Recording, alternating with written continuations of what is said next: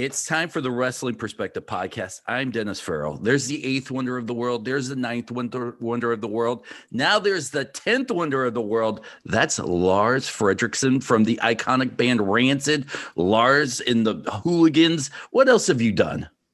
Uh, Lars and the Hooligans. You have so many names.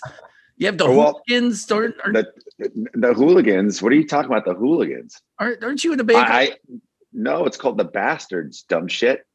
Like you know, it's kind of like all you got to do is wiki me, bro. All the information's right there. or text you. I could have just You, texted. you c- actually that would have even been better. You could actually have, you got a straight shot to me, I which do. a lot of people a lot of people don't have. The tenth wonder of the world, Uncle Fester. So, but and and ladies and gentlemen, our our our, our producer and our lovely host, Mr. Dennis Farrell. Dennis, we got like one of our favorite guys ever. Oh, today, we you talk know? about him a lot on this podcast on like Mount Rushmore of interviews we want to do. Uh, I reached out. He said, "I don't know who you are, but I know who Lars is. Uh, I'm coming on. It's Matt Hardy. Matt, thank you so much for coming on. No, man. Uh, thank you guys for having me, man. I'm I'm pumped for this. Uh, by the way, I've just been downgraded. To, I actually have to go through Lars's agent now to get in contact with him. I just got the text from Lars, so I just want to keep everybody updated on the saga that's going on through the podcast. That's what you got for botching the band name at the beginning. Yeah, I get that right. Well, I But, love but you know? To Dennis's credit, to, to Dennis's credit, I am in like a hundred bands, so that it's an easy mistake. Yeah, yeah, you know? yeah, yeah. It's an easy mistake. I'm gonna just start mashing all the bands together on every intro now, and we'll see what happens. Maybe it'll be a new band name. Well, we won't Yeah. even have a have to have time for a, a, a for a guest if we did that. So, but Well, You're Dennis. You're, you're you're almost very similar to how I am on AEW television as Big Money Matt. I'm an entrepreneur and I manage a ridiculous amount of guys. You know, Private Party, The Butcher and the Blade, uh, TH2, Jora. So obviously, I'm getting a wee fee, only 30%. And that's a very small fee to actually get to pick the brain of Matt Hardy with 30 years of experience. So, uh, yeah, I, I'm an entrepreneur as well. So I understand the slip up and he makes that mistake. You're a busy man, Lars. yes, sir, and so are you, Matt, and that's why we should probably uh, start a support group outside of this because I know that you're married. You got a hundred kids. How many kids you got? I have a gaggle of children. I have uh, I have four kids, four kids under six. Uh, See, my that's, old, that, that with you, that's a basketball team. Just for the record. yeah, for sure. We're we're there. You know, we we we have one more, which could happen at any time, and we do. We have a starting a starting lineup at five people. I have one, and that's enough for me. I don't know how you guys can do it. Oh, I'll, I'll tell you. I'll tell you what it really is. When we were not just outnumbered, but you know they had the two to one advantage over us. We really like, you know, we split them up and trying to, you know, put them in separate parts of the house and and do a two on one deal, try and control it.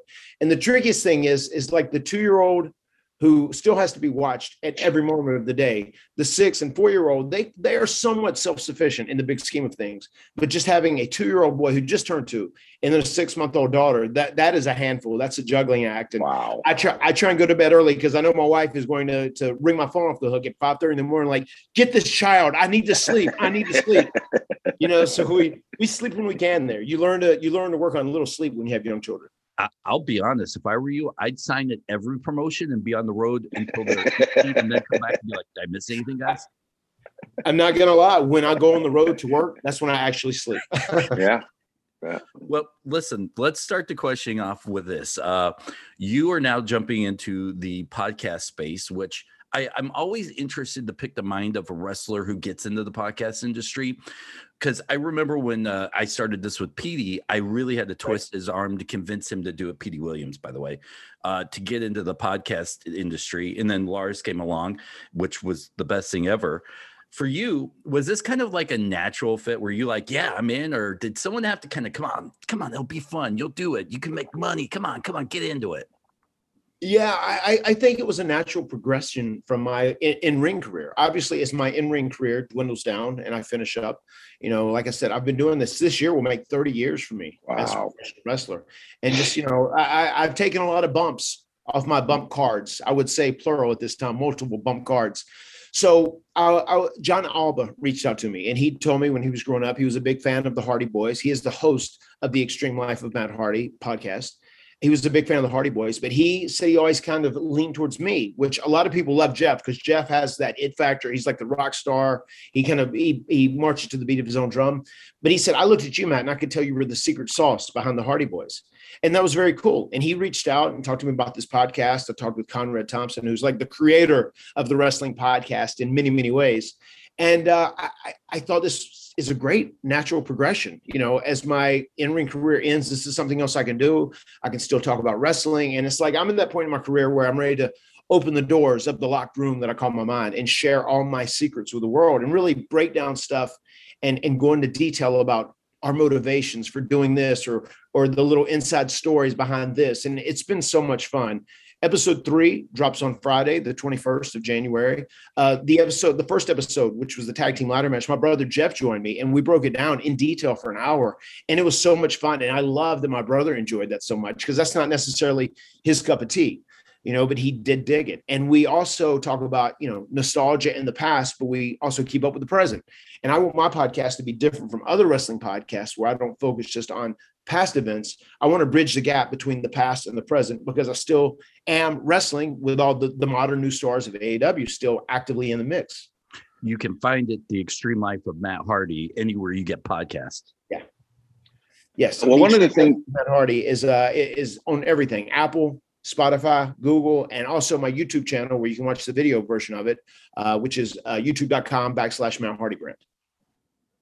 Well, one of the things that's interesting that you were mentioning is, is you know, the tag team and, and the secret sauce. And, you know, I, it's like for every successful tag team, Ricky Morton needs a Robert Gibson, Shawn Michaels needs a Marty Jannetty, you know, yeah. you know, Jeff Hardy needed the Matt Hardy. So it's like these things need to happen. This kind of uh, uh, combination of like charisma, talent, and obviously um, what you would call it, uh, whatever. I'll find the word later. But there, there was a connection there.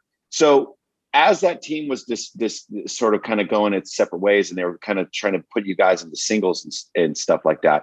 Was it a hard like? Um, was it hard to to kind of get back and get into that world because you'd been doing tag team wrestling for so long and you were so successful there? It, it, you know, it, it's definitely a, a, big change. You know, when you go from being a tag team competitor to a singles competitor, because you kind of think you have you have a different mindset towards the way you build a match or your strategy behind the story in a match. And whenever I did that, we were at the point where the Hardy Boys became super popular and we did so well. In the year 2000, we sold the most merchandise of any tag team in the history of WWE, which is amazing. And it is so cool that we were able to achieve that level of success. But as time went on, and obviously Jeff was like the standout guy, and Vince always chose Jeff over Matt in the Hardy Boys. When it came to Edge and Christian, he always chose Edge over Christian. That's something myself and Christian always have in common. Like we we were a little underrated. We never got all the credit right. we deserve sometimes in his eye. But as they were wanting to move forward with Jeff as a singles, I was super excited to actually get an opportunity because I knew I could do good. Because the Hardy Boys persona of the adrenaline junkie or the daredevil, the guy who's the death defying competitor wasn't really my strength, even though I played it and I could do that. My, my strength has always been, in my opinion, to play an over the top, larger than life character. And when I first broke out as a singles and I did Matt Hardy version one, the Sensei of Mattitude, I felt like I really shined. And, and, and it blew so many people away that I achieved more success in our first run as singles competitors than my brother did. Mm. Was there ever that word that one of you guys would be the Marty Jannetty? I, and I'm not trying to be funny here, but they always say no, there's no. always a Marty Jannetty in the group. Yeah, no, I mean it's it, it is what it is, and it's funny how that became like a big analogy for the partner that was like least over or least successful. And I think with me having the realization of understanding like Jeff is one of the most beloved figures in all of wrestling ever in history. I mean, it's insane how beloved he is. So working on a scale with him, you have to realize to be realistic and like, hold up, you can still be magnificent and super popular and people dig you, but you know, you, you can't compare yourself to him because everyone is different, you know, and it's a race. Once again, you're much better off when you don't feel like you're racing against somebody. You feel like you're racing against yourself to do better and improve upon yourself. So yeah, it, it th- that wasn't a stress ever. I, I just wanted a chance to be able to to do my own. I, I wanted to be able to tell my own stories and and put my own recipes together to create this masterpiece that I eventually wanted to do it. And I felt good about that. And looking back at my career, you know, if someone says like, well, you know, you have Matt Hardy, Jeff Hardy, Jeff Hardy historically always more popular, but if you could have a 30 year career like Matt Hardy's had, most people would. I mean, that's you know, big money Matt. It's an exaggeration on TV, but there is some reality to that as well. Like I've done pretty good in wrestling, you know, and I'm proud of that fact. Mm-hmm. Well, you know, I always seen wrestlers like you got some Green Days and you got some Ramones, and I always was more like drawn to the Ramones. Um, not putting you in any category. I guess. I guess for me, it's like you know, you've you've done so much in in the world of wrestling. Um, you know, you've done so much. You've been through so many you know situations in your life over thirty freaking years. I mean, that's a lot of experience. So, yeah. how do you still kind of um, keep that character of yours continuing down, reinventing. You know, where are you drawing inspiration from? Music, books, TV. What what is it? Where are you where are you drawing the inspiration to kind of keep developing your character?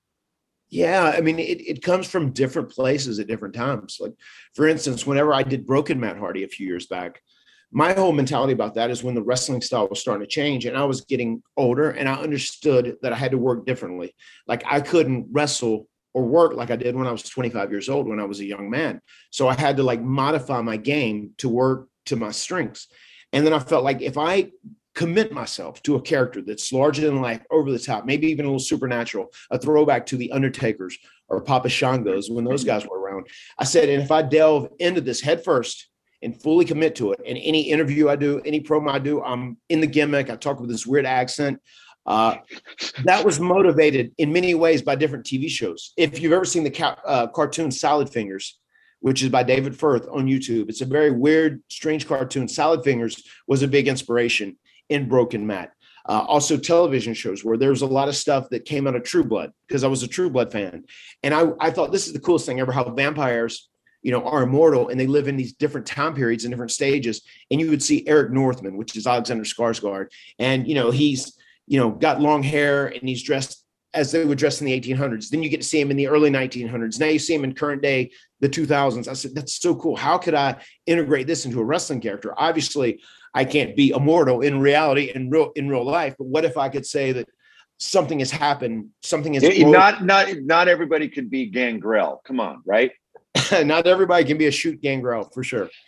I said, but what if something happened and I broke down the barriers of my mind and I was cognizant of where my soul, my essence has been, and I can report that, that everybody, uh, everybody, every vessel it has been in, I have followed that. But now I'm in this professional wrestler known as Matt Hardy. That is my current vessel that I'm just in, and that was my that was my attempt to be immortal, you know, focused mm. off True Blood. A lot of the biting that I did as Broken Matt came from that as well. The blood, there was stuff from Dexter that was incorporated in that. A lot of uh, Rustin Cohle, Matthew McConaughey from True Detective, a lot of TV shows played into the whole Broken Matt character. And I know there were a lot of people that like contact me, you know, a few months into it, and they're like, "Man, are you all right? Are you like, yeah, are you fucked up on drugs? Like, what's going on? You know, I'm like, actually, I'm more sober than I've ever been, brother.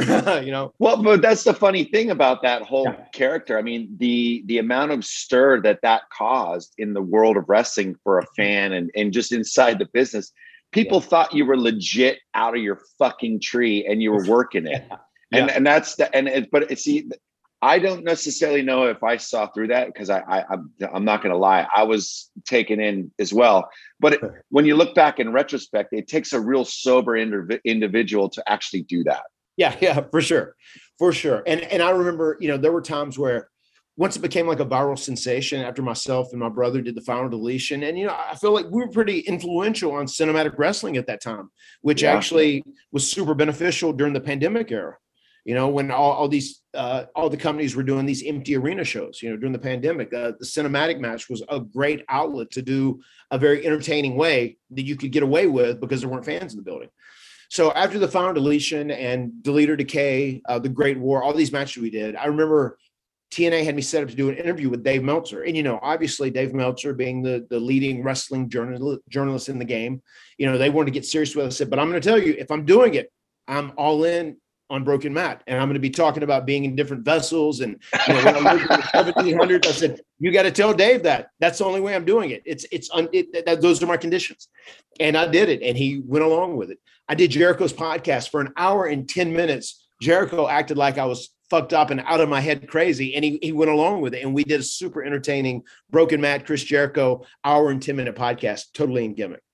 Is it hard to let go of that when it's time to move on from that character and you start you know turning into more of a traditional matt hardy again is it hard to let go because i still hear it in yeah. your interviews that you still have the voice yeah. and i don't know if that's by design or if it's just something you can't let go of it, it, it is hard to let go of it. And, and there, there's a lot of bereavement when I had to let go of Broken Matt and we came back to WWE, like showing up at WrestleMania 33. Right. And I would try, I would try to be very cognizant at that time to still portray parts of, of that characteristic, but then still integrate the old school Hardy Boy into it as well. So it wasn't such a, an instant change to a wrestling fan that's viewing, viewing me. I, am all about continuity in wrestling and, and I try to make things make sense even this last time, whenever we came back during the pandemic era, and I segued into Big Money Matt, what I'm currently doing, a guy who's this big carny who's trying to make a dollar off everyone he possibly can. That was inspired by the guy who first helped myself and my brother get our foot in the door at WWE and do jobs and, and be enhancement guys. And that's the Italian Stallion. Him and George South, those were guys, they were enhancement guys, you know, for years and years and years. They had a promotion in North Carolina. We started working with them. And if we would do you know, they would do shows every Friday and Saturday. And we got a lot of uh, ring experience under our belts because of them, which I appreciated, but we never got paid. We had to do all the shows for free if we wanted to go to WWE and do jobs, you know, and get looked out by all the WWE guys at that time.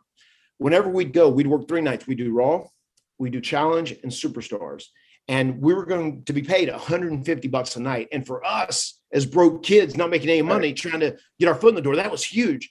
And I'll never forget the first day after we made 150 and we're like, man, we just made $150 for a wrestling match. This is unreal, man. We're actually gonna we're gonna do this, you know. And I'm 18 and my brother's 16 at this juncture.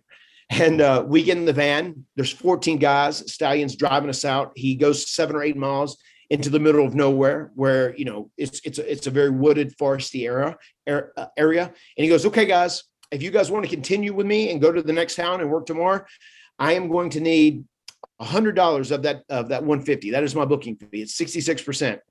So then, you know, we're more or less like stuck there because if we didn't turn over hundred dollars to him, he was going to drop us out in the middle of nowhere. So wow. you have 14 guys, he's driving around in this church van. You know, we all pay him 100 of the 150 we'd made that night. So Big Money Matt taking a wee fee of 33% was inspired by the Italian Stallion, who actually did that to me. And I'm kind of cutting my guys a break because I got charged 66% as a booking fee. Lars, can I cast one more question? Uh, to double back to that WrestleMania moment, which was by far the loudest pop I think I've ever heard, and probably I, I think all of us an amazing moment because I didn't know you were coming out then. Was there was was there in the back of your mind? Do I and I know you kind of touched on it. Do I come out as Matt Hardy? Do I come out as Broken Matt? Do I do a hybrid? Because you know it's the WWE crowd at that point, and yep. I think most at that point fans were just that product only. They didn't really venture so much outside the wrestling bubble. Yeah, it, I, my mindset going into that was to do a hybrid of it, and then try and very naturally progress into being more of a Hardy Boy. And my, my initial talks when we got our deal together, we'd had that like five or six weeks out, you know, talking to Triple H and, and Vince and whatnot. And it was, they did a really good job of keeping a very small circle of people that knew about our appearance. And then it was so, so funny. I'll, I'll, tell you how far WWE went and like kayfabing the whole deal. We were working that weekend in Orlando at WrestleCon. Myself and my brother, we were in the the main event of the WrestleCon show that night against uh, Penta and Fenix, which obviously everyone knows them now from their AEW run. And then the next day, we were wrestling the Young Bucks in a ladder war, which was going to be a crazy match. And then Sunday, everybody thought we were leaving to go home, but obviously we are going to be, you know, re-debuting at WWE again in that ladder match and winning the tag team titles. So we ended up flying down early that Thursday evening. They told all the competitors where they were practicing, you know, their match and stuff. Uh, sorry, guys, um, we can't do this at the hotel because the hotel wanted little ladders in the match in the in the hotel in the area where the ring is. So we can't bring ladders in there. There's some sort of code. So we've got to go to a, a very secret uh, in the middle of nowhere location to to rehearse and go over the match. Okay, and guys was the uh, was the Italian stallion there? he was not, fortunately. So he wasn't getting any of that cut. That was a big payday we were getting too. He would have really he, he would he would have made a good a good day uh, good payday that day. Yeah. But uh, they they told the guys we got to go to this very remote location to rehearse the match and go over it. And there were three teams. Obviously, Sheamus Cesaro, the Good Brothers, uh, and then the other team was Enzo and Cass. and they were starting to go over the match. They put us in an SUV, windows tinted, everything, and they drove us in and they said, Surprise, there's one more team in this match. They didn't even tell them until that point. And I'll never forget Karl Anderson, who I love so much, such a, a great friend of mine. Uh, as the doors were opening, I remember the doors were opening and I could hear him hit us with one of our catchphrases. He said, Brother Nero, I knew you'd come. and then we got on and say, guys, there's a fourth team in this match. It's the Hardy Boys. And that was the first time they were told. You know, there, there, there was like little buzzes going on, you know, as far as in the, the dressing room and whatnot. Oh, maybe the Hardys are coming back because they're definitely not with Impact. And we did all we could to convince them that we were with Ring of Honor. We even won the tag team titles and just dropped them back that night before the ladder match and, and returning to WrestleMania. But that was just such an amazing weekend, you know, looking back at hindsight and, and the reaction. We we literally rushed up to Gorilla five minutes before we were going to go out. You know, so just you know, we see Shawn Michaels and, and Vince McMahon and John Cena's there, just all these reunions and hugging people. Hey, what's up? Da, da, da, and then we're getting ready to walk out. And usually at the venue, you always see the setup and the, and the way it looks. And, you know, there's obviously the sea of humanity out there. So we haven't seen the setup and just walking through that curtain and going down that long ass ramp, you know, and there's 70, 80,000 people going crazy and doing delete, yeah. delete. I mean, that moment was so surreal and, and it, it felt dreamlike, you know, looking back in my head, but it was one of the most amazing moments of my career for sure. I vividly remember it feeling like a dream as we were walking down that aisle heading to the ring. Well, I'm I'm actually physically, I don't know if you can see this, but I'm getting goosebumps about it because that was like of all wrestling moments, like probably top 10 to see you guys, you Thank know, you. in that setting. But um, you know, one of the things that you mentioned was like kayfabe. And and I feel like, you know, with the modern wrestling and how it's sort of um come to be, you know, it's a lot of spots, it's a lot of fast moving stuff, you know what right. I mean? And you come from a school like you're kind of unique because there's only like really a handful of guys who are still doing it that come from like you said 30 years ago yeah. where there's like this uh, um, you know you need the psychology and there's a reason the storytelling these things and i mm-hmm. feel like some promotions do it better than others these days there's still a lot of that crash course tv so as you're in your position now where you're kind of, kind of like an elder statesman with a wealth of knowledge, and you're kind of looking at the product these days uh, uh, of of today and your role in AEW. Like, are, are you sort of you know giving any advice or or or or letting other wrestlers you know uh, you know helping them out you know to tell the story because i mean that's what the hardy boys did. They did tell a story. They did you know there was a meaning and a reason behind every ladder bump and in these things. It wasn't just for you know the, the uh, crash course crash you know crash course tv effect. It was there was something to it. There was a story involved. So are you able to to sort of kind of give them that that that uh knowledge or you know help them out advice Yes, without without a deal. The people who had been part of the HFO, the Hardy Family Office, the faction that I was managing, you know, and I was like taking them for a big cut of their money, you know, based off the Italian Saints gig. It's almost like what you see on screen, as far as like being their their real life mentor, is, is something that is actual reality behind the curtain you know, and behind the scenes, like Private Party, those two guys, Isaiah Kassidy and Marq Quinn, I'm so proud of their growth. And like mm. they became heels with me as, as they like adapted my ways and they, they listen to me, but they have grown so much as far as viciousness. And one of the first things that Michael Hayes taught myself and my brother was like, sure, you guys can do all these amazing athletic acrobatics and these cool moves and whatnot, but if the casual fan that is sitting in the first few rows looks at you and doesn't believe you can beat the shit out of somebody, kick the shit out of somebody, if they don't believe you have that true fundamental aggression, they'll never buy into you completely. Right. And that's a message I was able to to really pass on to private party, and they have really taken that and they ran with it. And like Isaiah's character has come so so far.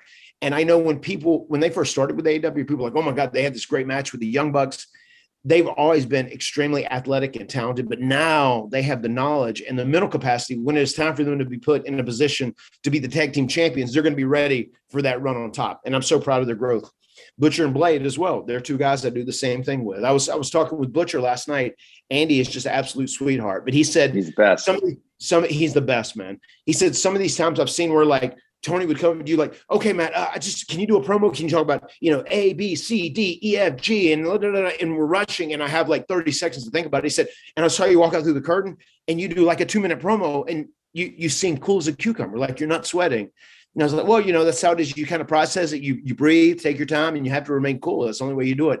And he said, I've been so motivated from watching you do stuff like that. It's helped me like relax and like find zen, you know, uh, but because it, it's very easy to get stressed out sometimes in those critical situations, especially when you're on like a live TV. But the most important thing I feel like you can remember when you're out there performing is like just be confident in yourself, just breathe, take your time, and you can make it work. You can't stress yourself out there's so many things in life, and I've learned this too between my addiction. You know, I, had a battle with addiction in the past, as everyone knows. You know, I've learned going past that and then being a father of so many beautiful kids, I, I have learned that I can only control the things I can control. I can't focus or stress out on things that are out of my control. You have to let it go, and that's like a very important acceptance that all human beings have to have to ultimately make for themselves. You notice he said so many kids. He didn't even name them. That's how many he has. I'll give him a big shout out. I've got King Maxwell, Lord Wolfgang, Czar Bar, Bartholomew, and Empress Evie. Those are my so kids' you, gimmicks whenever they're in the bro- broken universe. So, so you, so you have a Wolfgang? Yeah. yeah. I have my oldest is Wolfgang. Yeah. Yep. That is our our my my oldest is is Maxwell. Uh, my I he was my that was my name. Uh, my wife and I chose that, and then she went for the second name. She's a big she would play the piano when we were doing the Broken Matt stuff. She's a great uh-huh. pianist, and she was a big fan of Wolfgang. Obviously, she likes the name wasn't used. So Wolfgang is our, our, our second son's name. Uh, Woofy is what he's called. Bartholomew is our youngest boy. We call him Barty.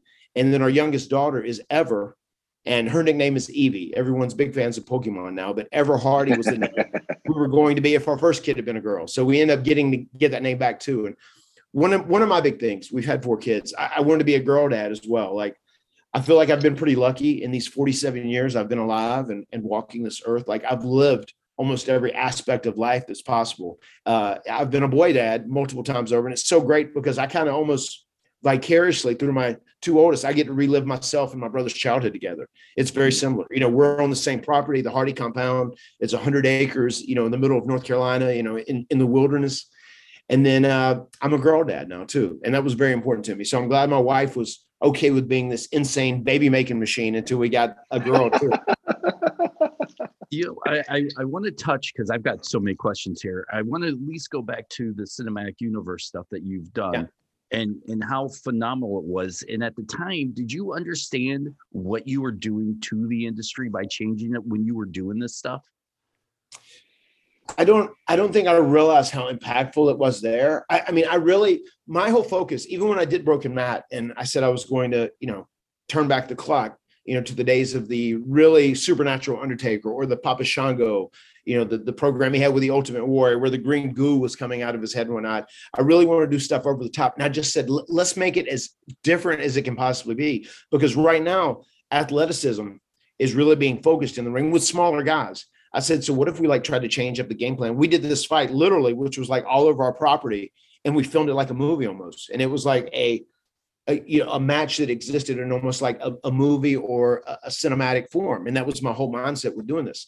And lo and behold, it's so insane that the pandemic came around when it did. And then AEW, who is known for their in-ring product, you know, kind of eh, obviously threw so many, you know, monkey wrenches in everyone's plans that stadium stampede match that myself and Chris Jericho, you know, we like headed up our teams and whatnot. The Young Bucks, Kenny Omega, Hangman Adam Page was in it. We look back on that match and we are so proud of it. And Chris Jericho says it's one of his favorite matches of all time, and, and mine as well, because the entertainment value was off the charts for that.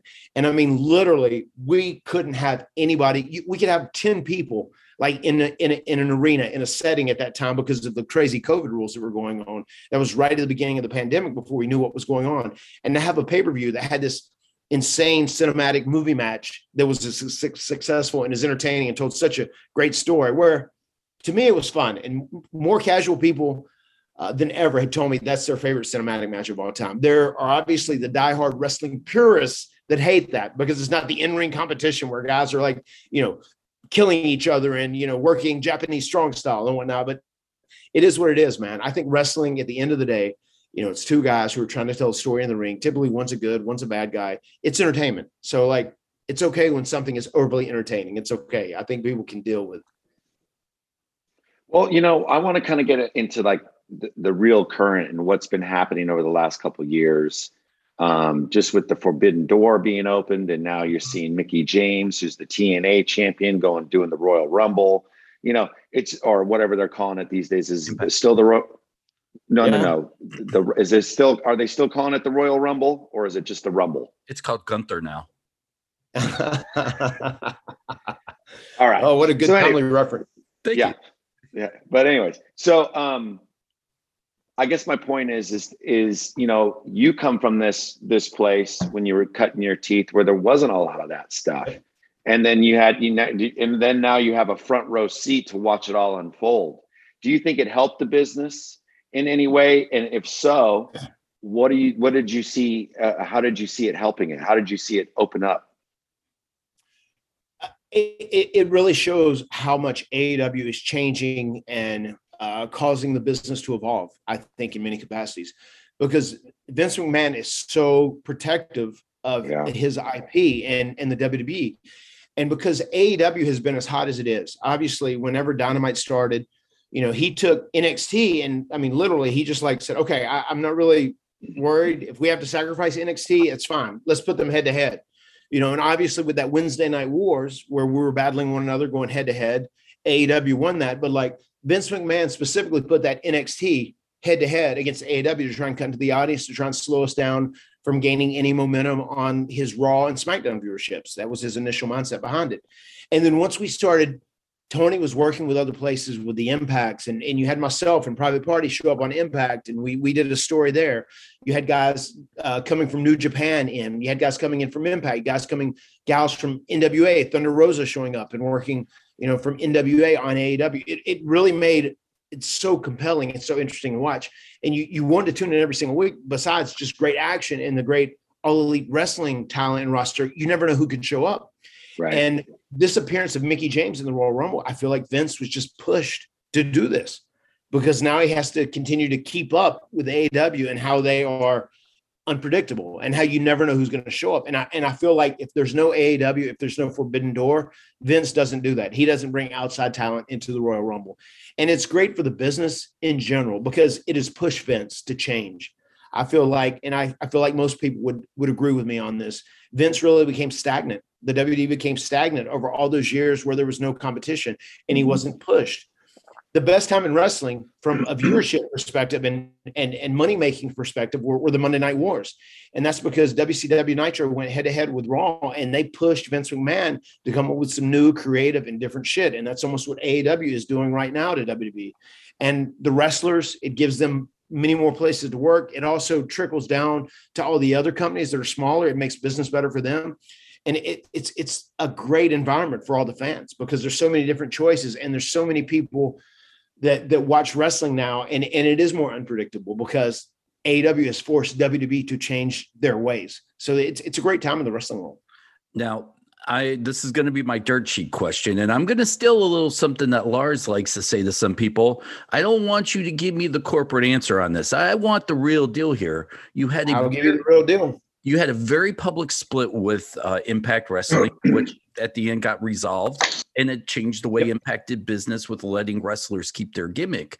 When you went back in for your Forbidden Door appearance on Impact, was there any weirdness to you, like, like almost like I'm going back to school for the first time?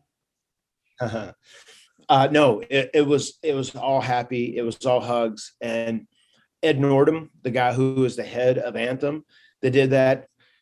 It, it turns out whenever we were going through our negotiations, Jeff Jarrett was there, and he he wasn't in the best place in his life. He was making some bad decisions, and, and, and fortunately, he's in a great place now after getting everything together. And he was just kind of manipulating Ed, and Ed didn't know what he was getting into as far as the wrestling business goes.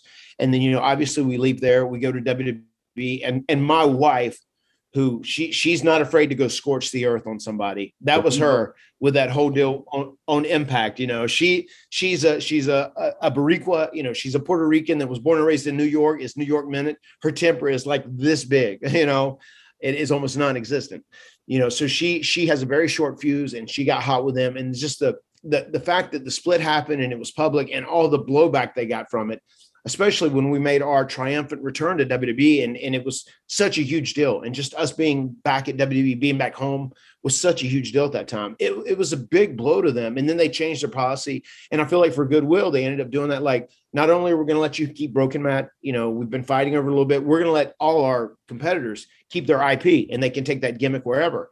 And we talked things through. We had conversations. We sat down and I talked with Ed and just going back to impact and being able to sit there and give them an embrace and hug like hey man i'm glad everything is you know water under the bridge and and we're all good and i hope we can work together more in the future. And he just said it was such a, a learning lesson for me. And he was really like thrown into the fire because he didn't know what he was getting into. But he he learned a very tough lesson right from the jump. And uh, at the end of the day everything turned out good. Everybody's cool with one another. And it's one of those things too like i had learned this even going through that I'm at a point in my life. I've been through so many uh, amazing, successful moments, and I've been through very low lows too. Like anybody who harbors hate in their soul, it's just like a waste of time. It hurts you more than it hurts anybody else. Like there's just no no reason to have any of that, and I never did with those guys anyways. Just like it was a, a different, uh, obviously a difference of business, the way we looked at it and the way we agreed upon things, and everything got smoothed over, obviously. But at the end of the day, man, uh, I, am happy things worked, and I, I'm also happy that I'm the person that I am now, where I don't hold any kind of resentment towards anyone. And if something happens, I just look at it as it's business and move on for it. I mean, and that's kind of an attitude not a lot of people share, and I think that happens with age. I think that happens with experience because when you're yeah. 20, 30 something with your, you know, your cock out and ready to rock, it's like, you know, right everybody's an enemy right? So and, people have that ability to change by you know obviously hopefully you're having some humility in your life at some point.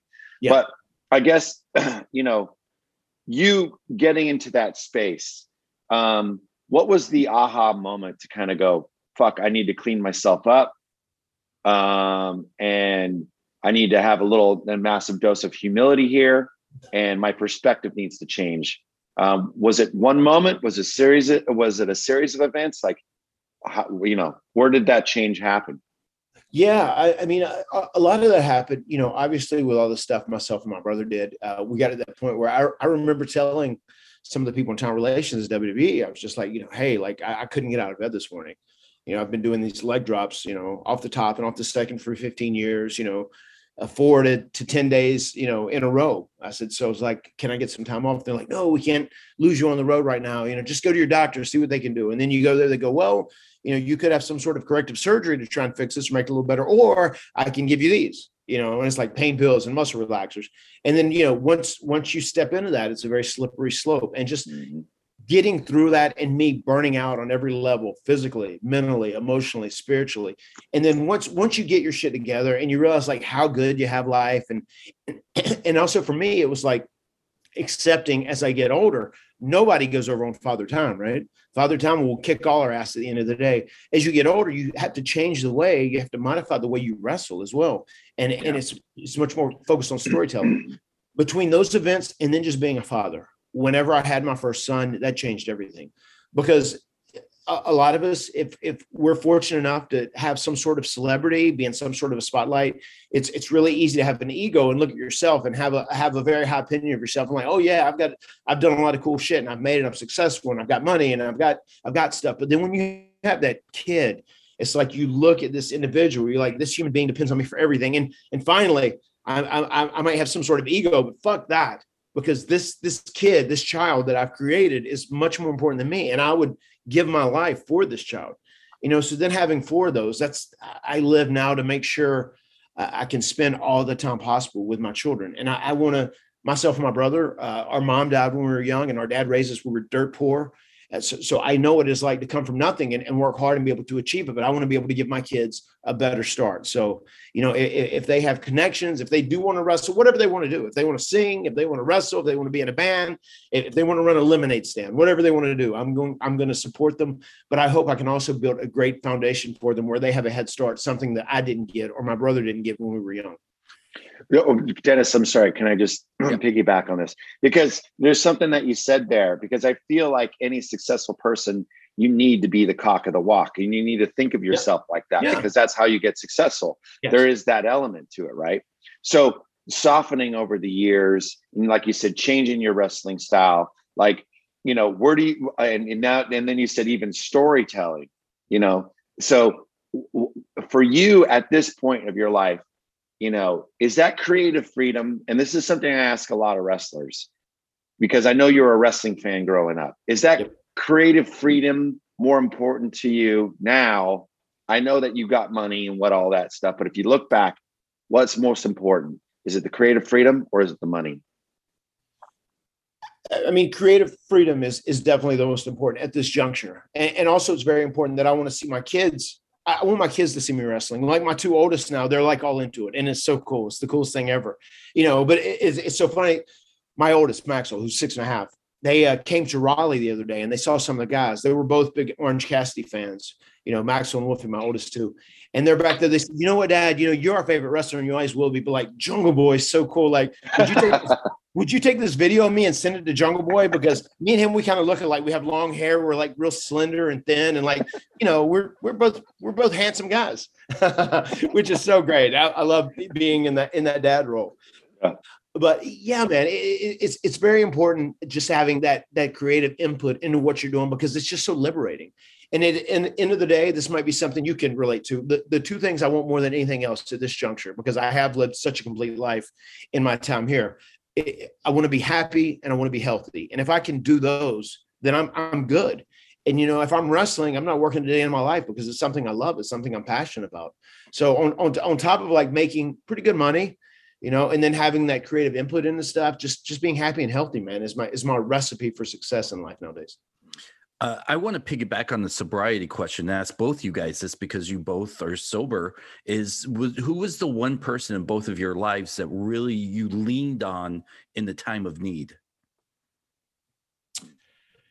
Uh, mine, I would say it was my wife for sure. I, I mean, my wife is uh, is is very outspoken, and people who know her, as we were talking about that TNA situation, whenever we had our business split, she was very outspoken to it. You know, she had people in shows chanting "fuck that owl." You know, whenever the whole TNA thing went down, because the owl was the you know mascot of of Anthem at that juncture. So she is very outspoken.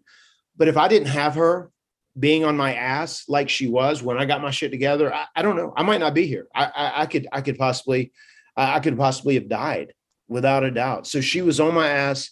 She kept me in check, and she she showed me the tough love that I needed at that time. And because of that, I will always uh, have a love for her that is that is never ending. Yeah, I mean, there was a lot of people who helped me along the way, but I think at the end of the day, it wasn't really depending on any kind of human because every, uh, from my experience, every human's fucking fallible. Yeah. So I had to, I had to get spiritual, you know, and I had to find that route because there was no way that I was going to be able to abstain from the negative behavior because, you know, like I've said before, it's like, you know, if anytime I drank or used, I'd have an allergic reaction, I'd break out in handcuffs. You know what I mean? So right, yeah.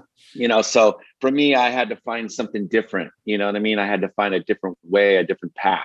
You know what I mean? And yeah. I I never really shared that in my public life because that was my own personal life. And and and I and up until recently, you know, I'm 50 years old now.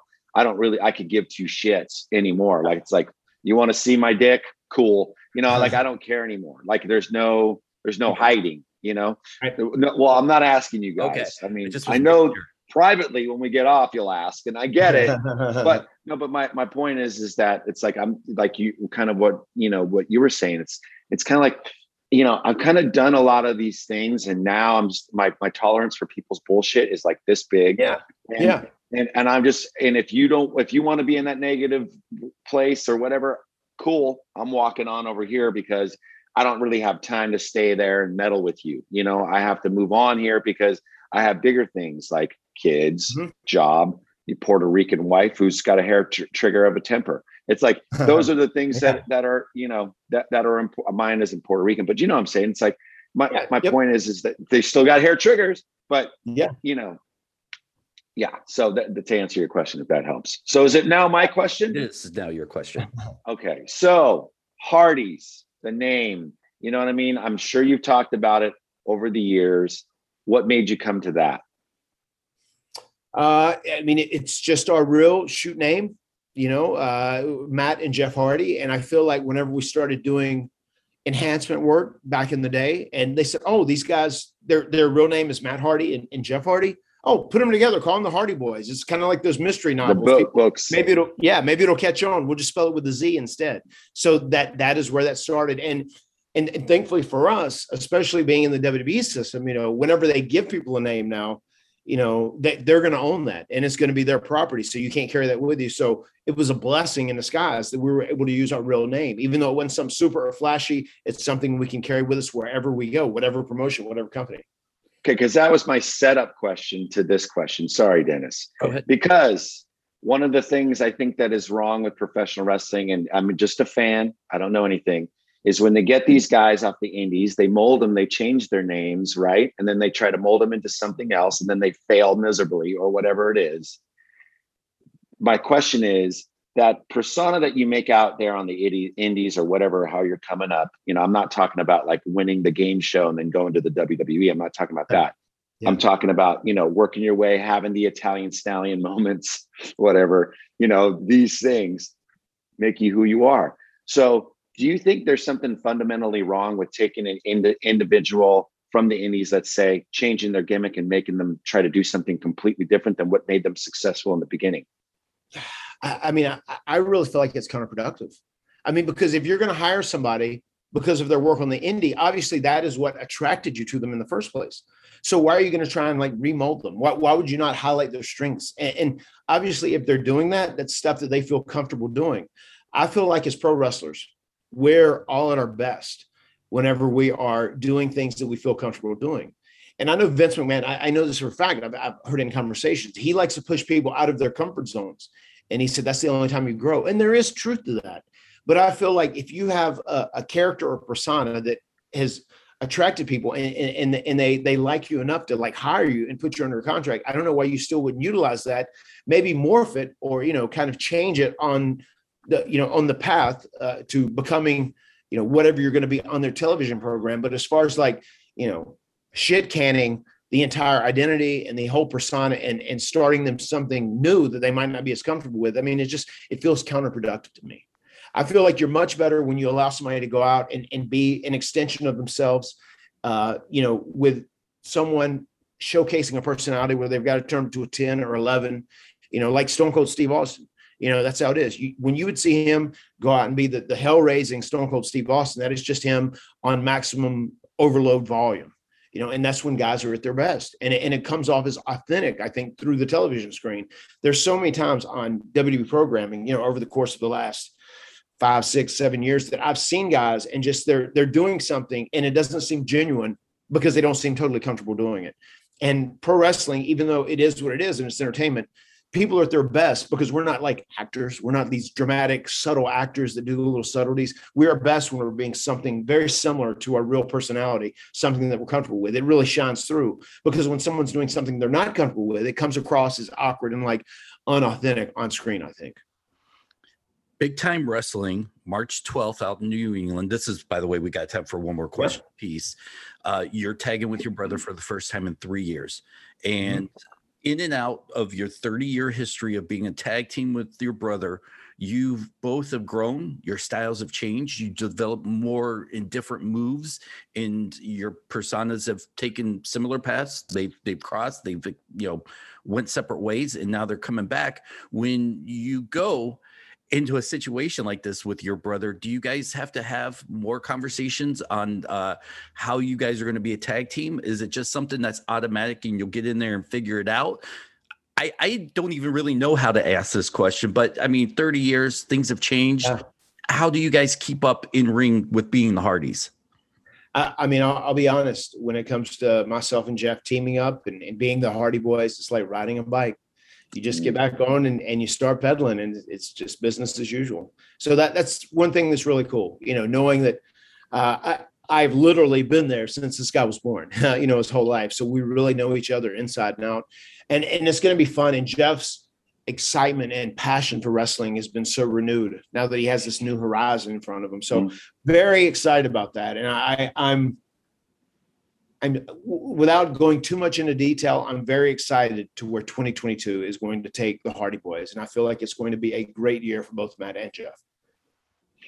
Well, you know, I mean, I, I this is kind of an obvious question, but um, you know, we are asked often, mm-hmm. you know, by people who watch this um, about Vince McMahon stories, and for guys who have worked with them, you know, and we sometimes we ask it, sometimes we don't. But do you have like a favorite Vince McMahon story or something that always stuck with you? Something maybe he said to you? There's a there's there's a, a bunch of great Vince McMahon stories. Here's one that is very very simple. Uh, we're we're taking a charter. It was not the plane flight from hell. It was a different one. Right. Uh, we were coming back from Europe, and we were on a charter charter uh, flight, and uh, a lot of the guys had been drinking wine. Uh, Vince was very red wine buzzed. He was in a good mood, and he had told people he is going to show everyone how tough he is by pinning Kurt Angle, taking down this Olympic gold medalist and pinning Kurt Angle in this fight. So you see these multiple attempts attempts where Vince tries to sneak up on Kurt and he tries to grab him from behind. You see Kurt reversing it, bam, slam him down right on top of Vince, shuts him down immediately. I mean, this happens over and over and over again. And there's one point where Vince comes up to me, he goes, Hardy, you son of a bitch. I want you to get Kurt Angle and I want you to tell him to come to the back of the plane. I'm going to be hiding in this certain area right there where the stewardesses, where, where their little area is. And whenever he comes by, I'm going to tackle that son of a bitch from behind and I'm going to get his ass down. You got it? I was like, what am I going to get out of this? You're going to get to keep a job out of this. That's what you're going to get. he said, if you, you do it good, maybe I'll even give you a payday. Just in so so over the top uh, Vince McMahon character stuff. And I remember saying, okay, all right, let me go grab Kurt. And I go back and grab Kurt and go, hey Kurt, hey man, would you come with me? Like, uh, can I talk to you for a second? I said, by the way, when you come past the uh, stewardess's spot there, Vince is going to tackle you, so be ready for it. And I remember Vince coming, running and grabbing Kurt from behind, an immediate switch, wham, boom, down. And uh, Kurt once again pinned Vince and put him back on his back. And he said, Damn it, Hardy. and they actually did a cartoon about that, you know, because it was just like, because he still didn't get Kurt, he blamed me for it. Damn it, Hardy. I, Vince didn't mess up. I messed up. Ratted him out. Yeah, I did. I gave Kurt the head the heads up. I was playing both sides. Wow. Double agent. You have a lot going on AEW, the Extreme Life of Matt Hardy podcast, which we talked about earlier in the podcast. You have your yeah. Twitch channel, the House of Hardy, which, yeah. by the way, I mean, Thank you. yes, House Hardy. To be uh, Twitch with all this. Yeah. Oh, it, it's busy. It's a, it's a, quite a juggling act. You know, uh, I have my AEW career and then I do third party bookings, which is, is so great because we can do those. As you were talking about the 12th, where the Hardy Boyz reunite, and we're doing a big signing in Massachusetts, and we're also doing a big signing in Jersey as well that weekend. Uh, and then we have our Twitch channel, which my lovely wife started, and I, I really enjoy that as well. And so do our kids. It's twitch.tv, House Hardy. And then the Extreme Life of Matt Hardy, this podcast that I'm doing with Jon Alba. That's a, a pretty full time gig in itself. So there there is a lot of stuff going on. It's quite the juggling act, but I have gotten pretty good at budgeting my time. I've gotten a lot more efficient now that kids are here and like this is a time I have to shut it down and go to sleep. I, I have got responsible. I finally half-ass grown up. So I have a lot on my plate, but I think I've done very good at like being able to distribute the load and like still be responsible and timely and, and make time for everything. So that, that's that's one of the tricky things, but I but I've gotten pretty good at it.